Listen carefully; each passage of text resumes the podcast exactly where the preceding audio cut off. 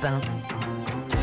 6h11, très bon réveil à nos côtés sur Europe 1. C'est naturellement l'heure de retrouver le pressing, Gombline. Et l'heure de retrouver Dimitri Vernet. Quel article avez-vous retenu? Eh bien, un article dans Aujourd'hui en France, nous parlant d'un grand moment pour les terminales demain à 8 h pétantes qui vont devoir faire travailler leurs méninges, gratter, encore gratter Eh oui. sur leur feuille de papier. Et oui, puisqu'ils vont plancher sur la fameuse épreuve de philosophie, Eh oui. épreuve mythique, hein, entre guillemets, qui laisse souvent de bons ou de mauvais souvenirs aux élèves. Ombline Alexandre, je suis sûr que vous vous rappelez de votre épreuve de philo. Et ça se comprend, hein, puisque dans un temps pas si lointain, la philo était accompagnée d'un grand stress, car c'était l'épreuve qui ouvrait le bal du baccalauréat. Oui, oui, c'était en juin. Sauf que ben, maintenant, tout cela a changé avec la réforme du bac. Vous le savez, les épreuves principales choisies par les élèves ont désormais lieu au mois de mars. Résultat, la philo se retrouve un petit peu cachée au, au- au fin fond du mois de juin, au milieu du mois de juin. Bref, la philo a- a perdu de sa superbe et est même devenue une épreuve insignifiante selon la présidente de l'association des professeurs de philosophie. Elle le dit dans cet article. Ces mots sont forts, mais elle les justifie par un véritable désintérêt de la matière par ses élèves qui, tout au long de l'année, savaient que cette épreuve ne compterait pas vraiment, Mm. que les épreuves au plus gros coefficient seraient déjà passées, qu'ils seraient même d'ailleurs fixés sur leur orientation post-bac avant de passer cette fameuse épreuve de philo. Certains élèves l'avaient euh, d'ailleurs averti, un simple 2 en philosophie me permettrait d'avoir le bac. En fait, cette épreuve, elle n'a maintenant que d'intérêt pour les élèves qui ont choisi la spécialité HLP, Ah oui. Humanité, Littérature et Mmh. philo- Philosophie.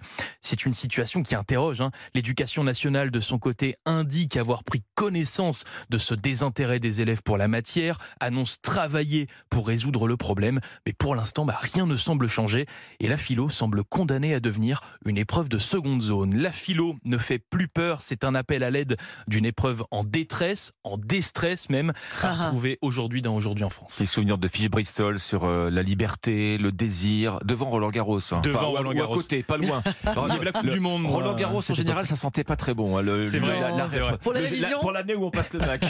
C'était mauvais signe. C'est vrai. Vrai, c'est vrai. Votre sélection ce matin, Ombline. C'est une double page dans le Figaro à propos de l'écriture inclusive qui s'installe à l'université. À cette occasion, le quotidien s'est penché sur le lexique non binaire pour dégenrer la langue française. Alors je vous préviens immédiatement, c'est pas simple.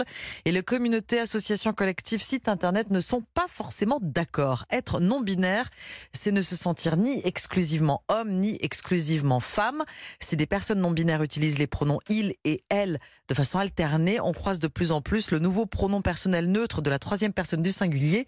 Yel. Yel. Yel. Exactement. Yel qui par ailleurs vient d'être reconnu par le Robert. On peut lui préférer aussi il, deux LE, L, E, L ou UL Ah, ou Île de AL. Zelleux, je connaissais pas. Il y en a De plein. zèle. En fait, nombreuses sont les communautés LGBT+, qui effectuent des recherches linguistiques pour développer des stratégies orales ou écrites. La langue est vivante, comment la rendre la moins genrée possible et surtout ne plus faire de, la question non binaire une ast- un astérix, pardon, un point, un tiré, mais des mots à part entière. Parfois, les astuces suivent la logique. Mix pour madame ou monsieur, euh, plus de maman ou de papa, mais mappa. La maternité, la paternité deviennent la neuternité. Tous et toutes deviennent tous. La solution pourrait donc être d'ailleurs de terminer les mots par un Z ou un X.